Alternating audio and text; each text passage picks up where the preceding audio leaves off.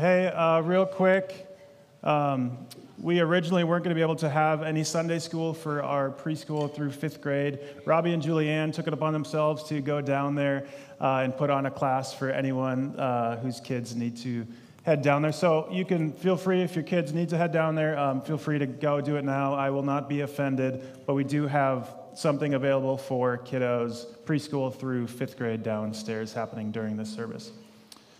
So if you have a Bible, you can open it to 1 Thessalonians chapter 2.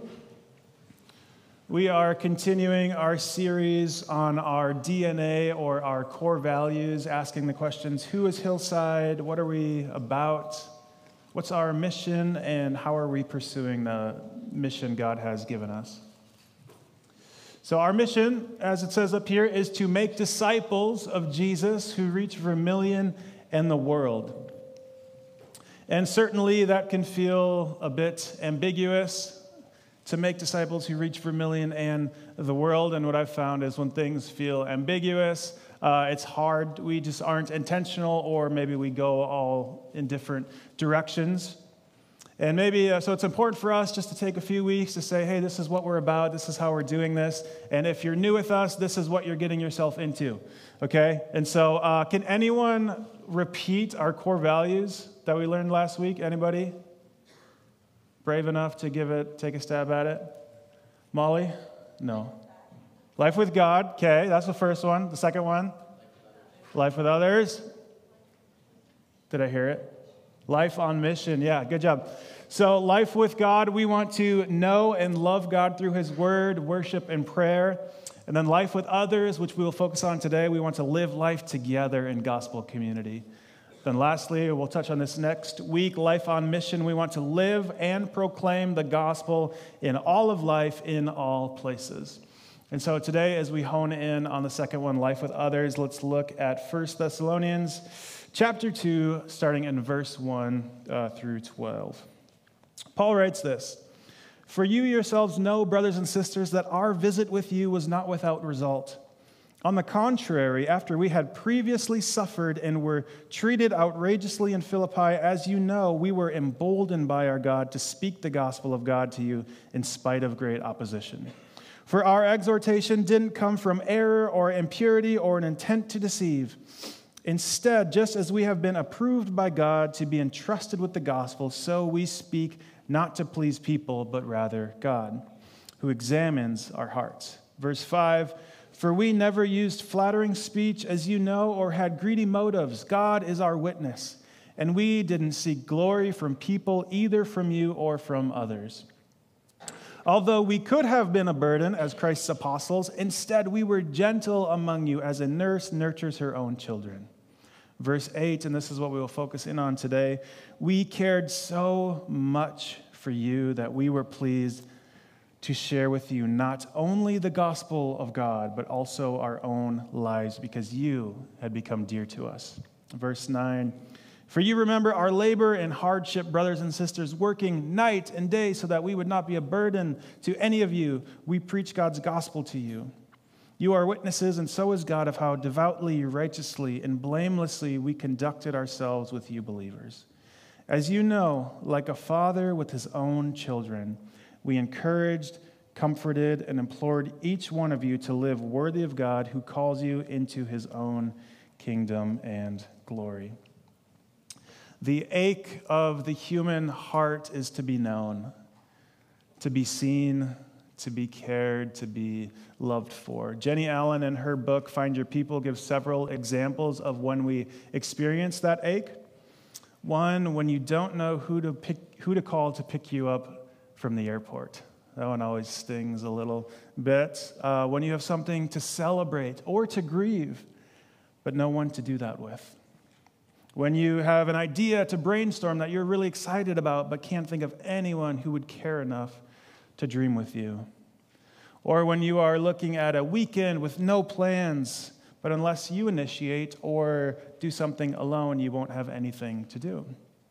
Or even just simply, you need to talk about something that's going on in your life, but you don't even know who to call. Or this one hits a little closer to home for me. You really want to watch the Gophers Huskers game and you know your best buddy Robbie is already watching it, and uh, you give out all the hints like that you want to watch. You know, hey, my grandpa played yeah for the Gophers. I'm looking forward to watching the game.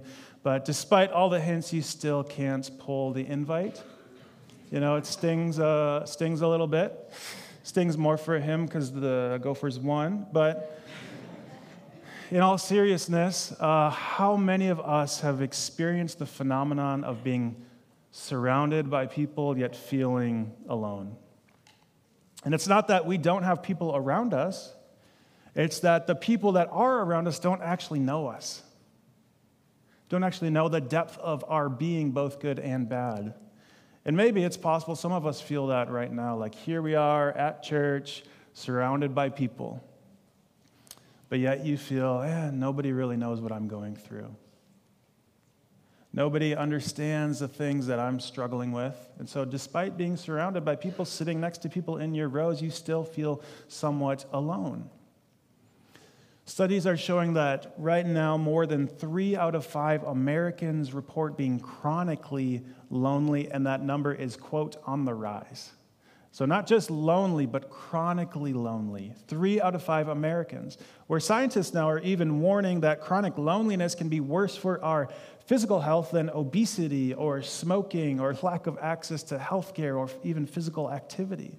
So, not only does it have an effect on our emotional and spiritual lives, we're seeing it has an effect on our physical lives as well. Because we were never meant to live this way.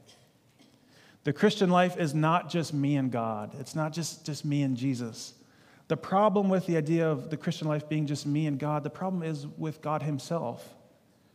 Because God Himself exists in a community. In Genesis, it says, Let us make man in our own image. It's not just God the Father, it's the Father, the Son, and the Spirit. We see it on the opening pages of Scripture.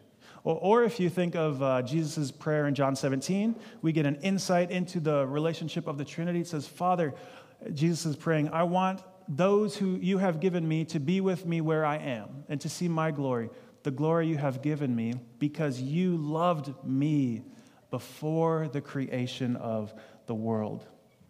God the Father was in a loving relationship or a loving community before any of this was created. And it was out of that overflow that He created. So, God, quite literally, is a God of community. So, to want to know God but not want community is in some ways a contradiction of terms. Because my point is, we are made in the image of a God who is of community. It is written into our DNA. We are wired for deep relationship. If you're still not convinced, let's continue looking at the uh, Genesis account. So, in the Garden of Eden, God created mankind.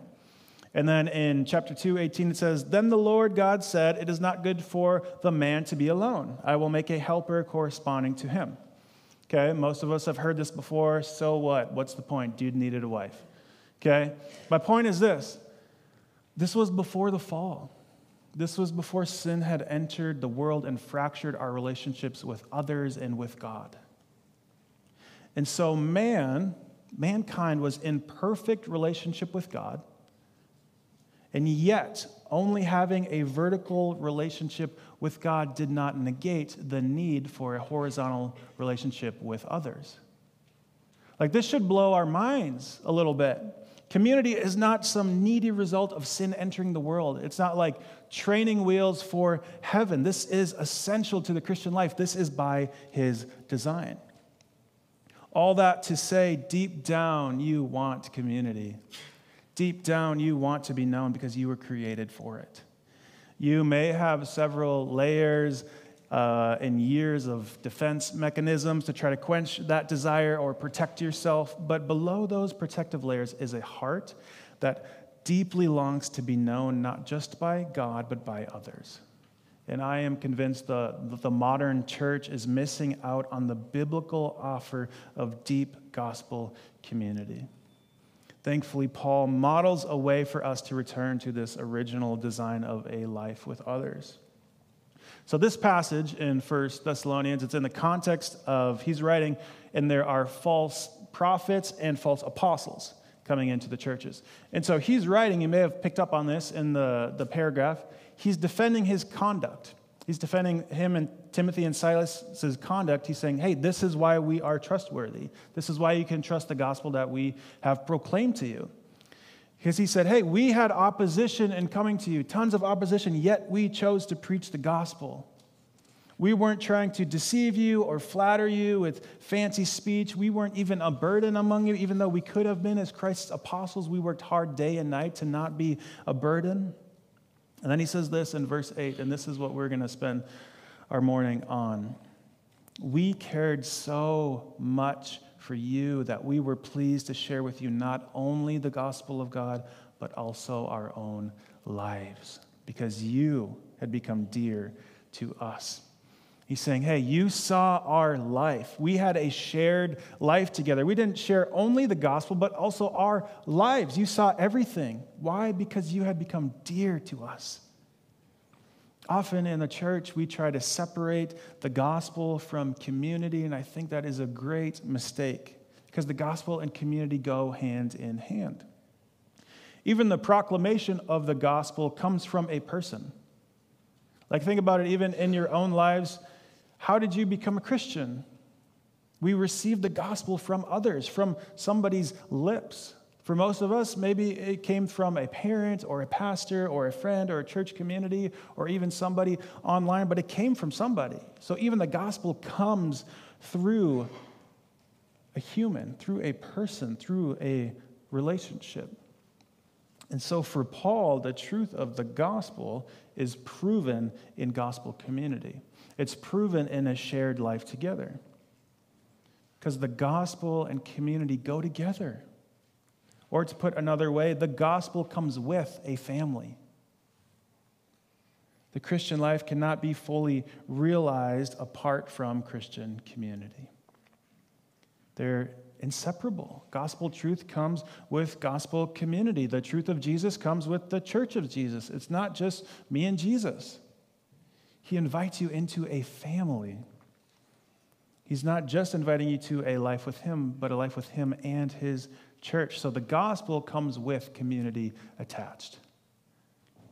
Paul in Ephesians 2, he's speaking to Gentiles, so non Jews, and he says this in verse 19 So then you are no longer foreigners and strangers, but fellow citizens with the saints and members of God's household built on the foundation of the apostles and prophets with Christ Jesus himself as the cornerstone.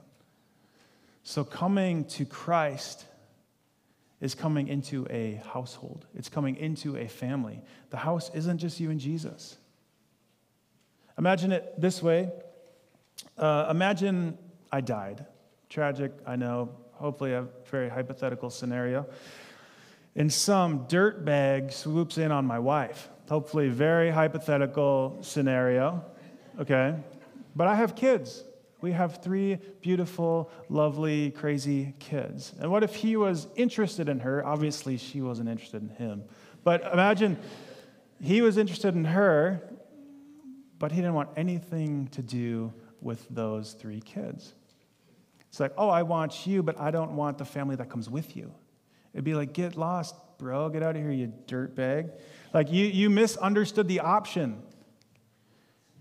But we often do the same thing when it comes to our Christian faith. Like some of us, we're cool with Jesus, but we're resistant to who or what comes with Jesus.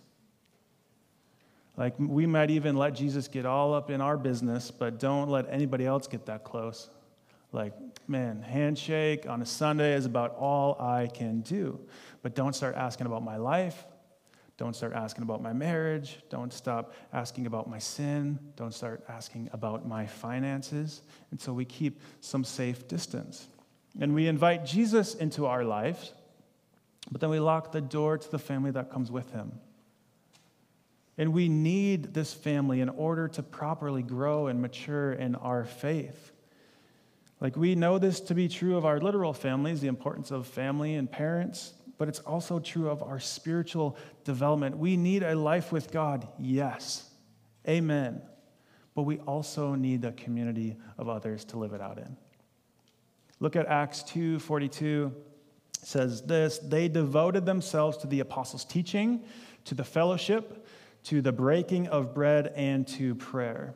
And so the apostles' teaching would be what we now have recorded in our New Testament, in our Bibles.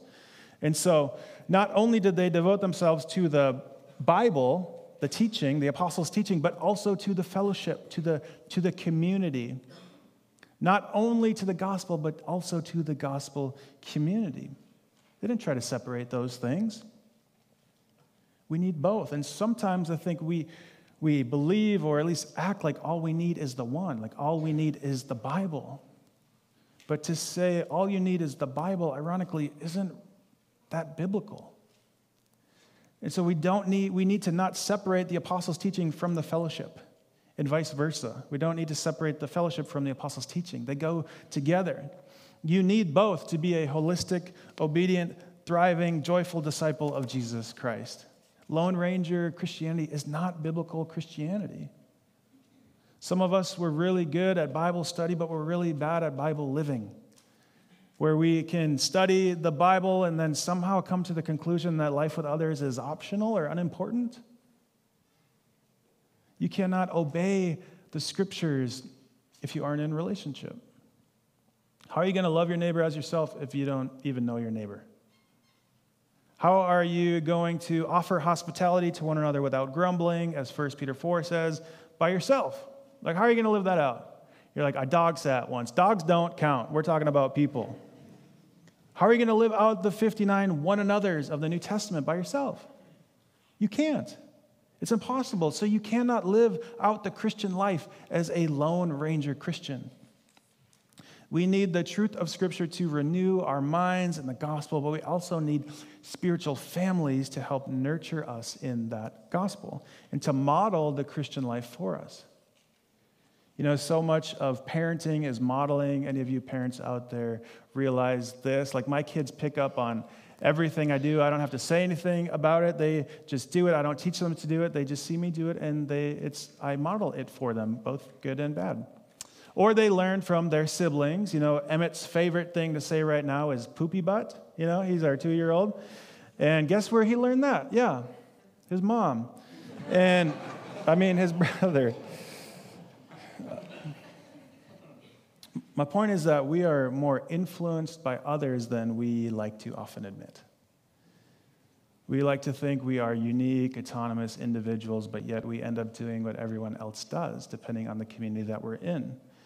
I mean, think about this. Did like the government just give every woman between 10 and like 50 a Stanley water bottle in the last year?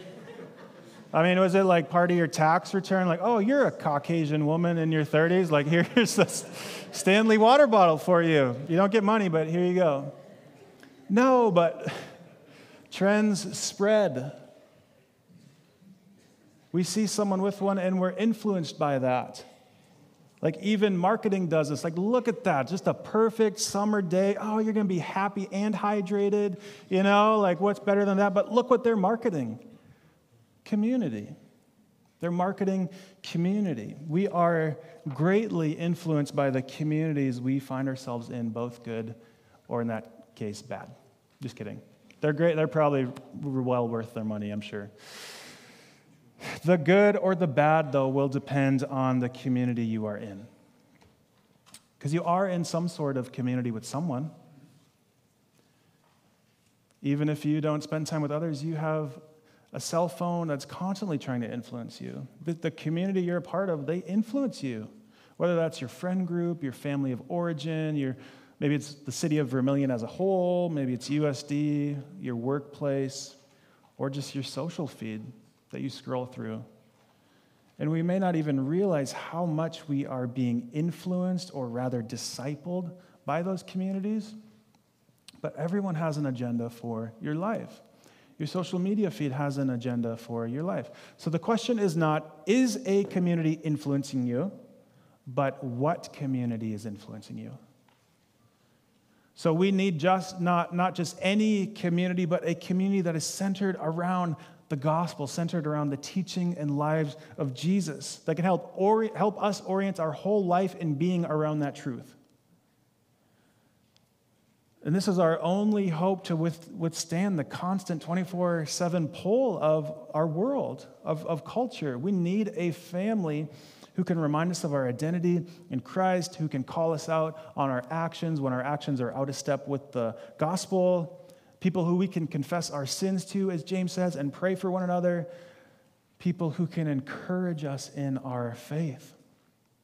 In verses 11 and 12 in 1 Thessalonians 2, he writes, As you know, like a father with his own children, there's that family language.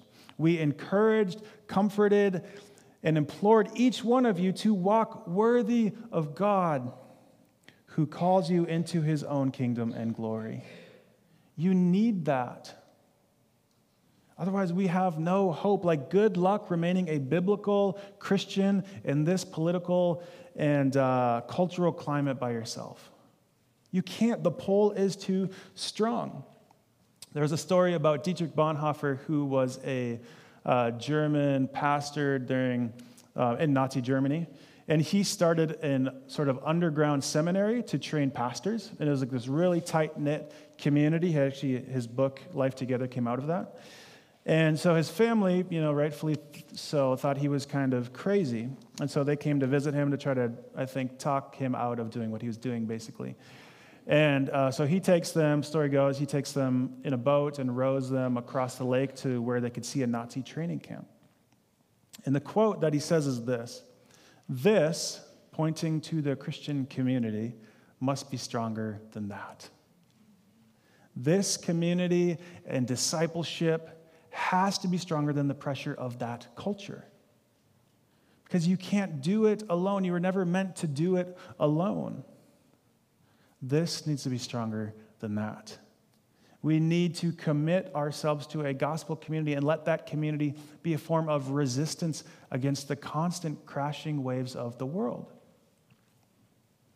So, if community is so important, why do we often resist this offer and this invitation to a life together? I'm sure there's several reasons you could come up with. One, we, we don't prioritize it, so our, our uh, just become a slave to our calendars. They become just so full with often really, really good things. But it's just not a priority to us. But deeper down than that, I think there's a couple reasons we have this sort of resistance to being known and loved in gospel community. One, I think we just have a hard time trusting people. We have a hard time trusting people. We think, I don't want to move close to them because what if I get hurt? Or what if they let me down? Or what if they don't accept me? But when you think about it, you don't join a community because you trust somebody already.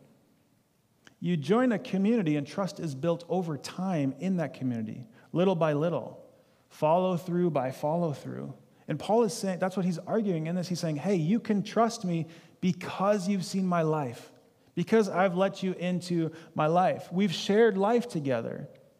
We didn't seek glory from you or use you, we weren't a burden to you. You saw our life. Verse 10, he says, You are witnesses, and so is God, of how devoutly, righteously, and blamelessly we conducted ourselves with you believers. Paul's saying, Hey, you can trust me because we shared our lives with you. You saw it all. Our life together has proven our trustworthiness. And now you have become dear to us. So to constantly be running from community because we don't already trust that community is actually to misunderstand how community works. Community is the proving grounds for trust, according to Paul. So, problem one, we have a hard time trusting people and opening ourselves up to them. Secondly, and related, I think we don't trust people that, that if we're actually real with them, like we let our take our Christianese mask off, let our walls done, down, we are worried that if we're real, we will be rejected by them rather than accepted. Like we think, hey, if I'm fully honest with these people about the things that are going on in my life, there's no way they will accept me. So we keep some walls up. Maybe we even join a community, but we never actually let ourselves be known. Because we don't trust that we will be shown grace and accepted. We, won't be, we don't trust that we will be shown the gospel in our actual daily life. And possibly, maybe we won't. But to be afraid others are going to find out you're a sinner is to forget how this whole thing started, to forget how you got in here in the first place. So, being a sinner is the prerequisite to being a Christian. You can't accept a gospel that you don't think you need. So, what are we really afraid of? I mean, it'd be like going to Alcoholics Anonymous, worried they're going to find out you're an alcoholic. Like, it doesn't actually make all that much sense. Being a sinner is the common bond that brings us together with other Christians. We are sinners made saints, but first we need to recognize that deep down we are spiritually bankrupt. That was your entry pass into the kingdom of God. Like the tax collector in Luke 18, he said, God, have mercy on me, a sinner. This is what we all have in common. What if they think I'm a sinner? You are. But so are they. Like, did you forget how this whole thing started? And as we live the Christian life more and more, oftentimes we, we feel like we kind of graduate from the gospel. Like, yes, we should be growing in our faith more and more, not perfectly linear, you know, up and down and up and down, but we should be trending in the right direction. But guess what? As you grow more and more in your faith, you are going to recognize your sinfulness more and more as God purges it out of you. You know, you, you might, it might be years later and you recognize something that you've been struggling with that five, ten years ago you didn't even realize you had. Because as God is changing us, sanctifying us, we become more and more aware of our brokenness. So, more and more in the Christian life, you need the gospel of grace. It's not just how you start your faith, it's the totality of our faith. It's everything. And you need a community around you who can remind you of that gospel and imprint it on your life and remind you of your identity in Christ. Bonhoeffer, in that book, Life Together, said this Our brother has been given me that even here and now I may be certain through him of the reality of God in his judgment and in his grace. As the open confession of my sins to a brother ensures me against self deception, so too the assurance of forgiveness becomes fully certain to me only when it is spoken by a brother in the name of God. He's saying, in community, they get to apply the gospel to your life. Your spiritual brothers or sisters get to apply that forgiveness, speak that gospel into your life. So, to resist community because we are worried about being found out to be a sinner is to forget the prerequisite of the gospel and gospel and gospel community. Being a sinner is exactly that. That was the prerequisite. And it's only in the reality of our sinfulness that we can be brought together around the grace of God towards us. Because none of us earned it.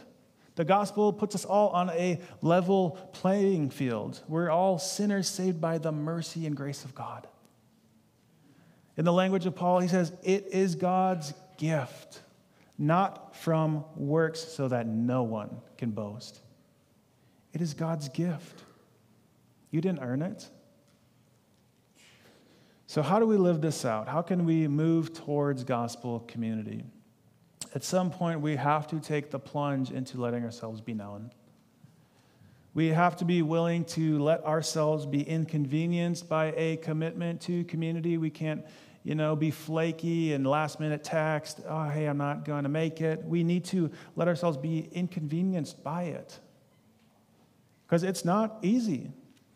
But at Hillside, the way we are pursuing life together is through our group ministries through our community groups, through our Bible study fellowship, through our men's Bible studies. So maybe that's the next step for some of us to sign up for a group, grab one of the cards near you for community groups, scan the QR code, fill it out, and join a community. Or join one of our men's studies or women's studies, but you have to do something. You have to do something. And these aren't just church programs for the sake of church programs, these are opportunities for you to be known, for you to grow in the grace and gospel of Jesus. Or maybe for some of us, we're already in a community, and the next step for us is to finally let our guard down, to finally take the Christianese mask off and let ourselves actually be known. to actually take the brave step of being vulnerable. Maybe that's the next step for some of us. But don't romanticize community. I don't want to paint a romanticized picture in your mind. It is hard work and it takes time and it can be clunky and yes, it can be inconvenient. But Bonhoeffer said this as well the person who loves their dream of community will destroy community, but the person who loves those around them will create community. Last week, um, we had a leaders training for our community groups. And I had asked Molly and Ryan Mullenkamp, who are sitting up here, many of you know, uh, to just kind of share about their experience leading a community group. And I'm thinking, you know, give them the secret sauce of how you guys have done such a good job fostering gospel community. And so we end with a time of Q&A with them, and they just share about their experience. And Molly says something like, we're like, how, how did you foster community so well in your group? And she says, we just really love every person in our group. We find joy in the people in our group. We feel lucky to even be a part of that group. That's what Paul is talking about. To be pleased to share with you not only the gospel of God, but also our own lives because you had become dear to us. That is what it looks like to live that out. And no, you can't join the Moncamp's group. Their group is already overflowing with people because of that. Worship team, you can come back up. But if you are trying to do the Lone Ranger Christianity, I promise you there is a life possible out there of so much greater joy than you realize. Maybe the Christian life feels a little stale to you. Well, maybe that is why. Because you were wired for community and your faith depends on it. Please don't write off the need for community as like, oh, that's just for those extroverts. No matter your temperament, community is written on your heart because you are made in the image of a relational God. You were not just meant to be known and loved by God, but also to be known and loved by His church, by this community and we will never experience the fullness of the gospel until we experience the fullness of gospel community. And we will never experience the fullness of community until we experience the fullness of the gospel. Do not try to separate those two, those go hand in hand. Would you pray with me? And then we're going to take communion. Father, we thank you that you are a God of community, that you are a relational God. God, that you exist in a holy Trinitarian community that we even struggle to understand. And not only that, but you loved us enough to want to be relational with us. God, that you sent your son to die so that we could be a part of that loving community centered around the gospel. Just pray for us this morning, God, wherever people are at in their walk with you, Father, that you would invite us into community, that you would lead us into community, that you would help those of us who are already in some form of relationship to let our guards down and to let ourselves be known so that our brothers and sisters can apply the gospel of Jesus Christ to our hearts. We pray all this in your name. Amen. Well, it's the first Sunday of the month, and every first Sunday we like to take community together as a community. So there should be one of these uh, in front of you or on your seat. And uh, the top layer is the bread. You can pull that um, top layer back. But Paul writes this 1 Corinthians 11 23. On the night when he was betrayed, the Lord Jesus took bread, and when he had given thanks, broke it and said, This is my body, which is for you. Do this in remembrance of me. Let's take the bread together.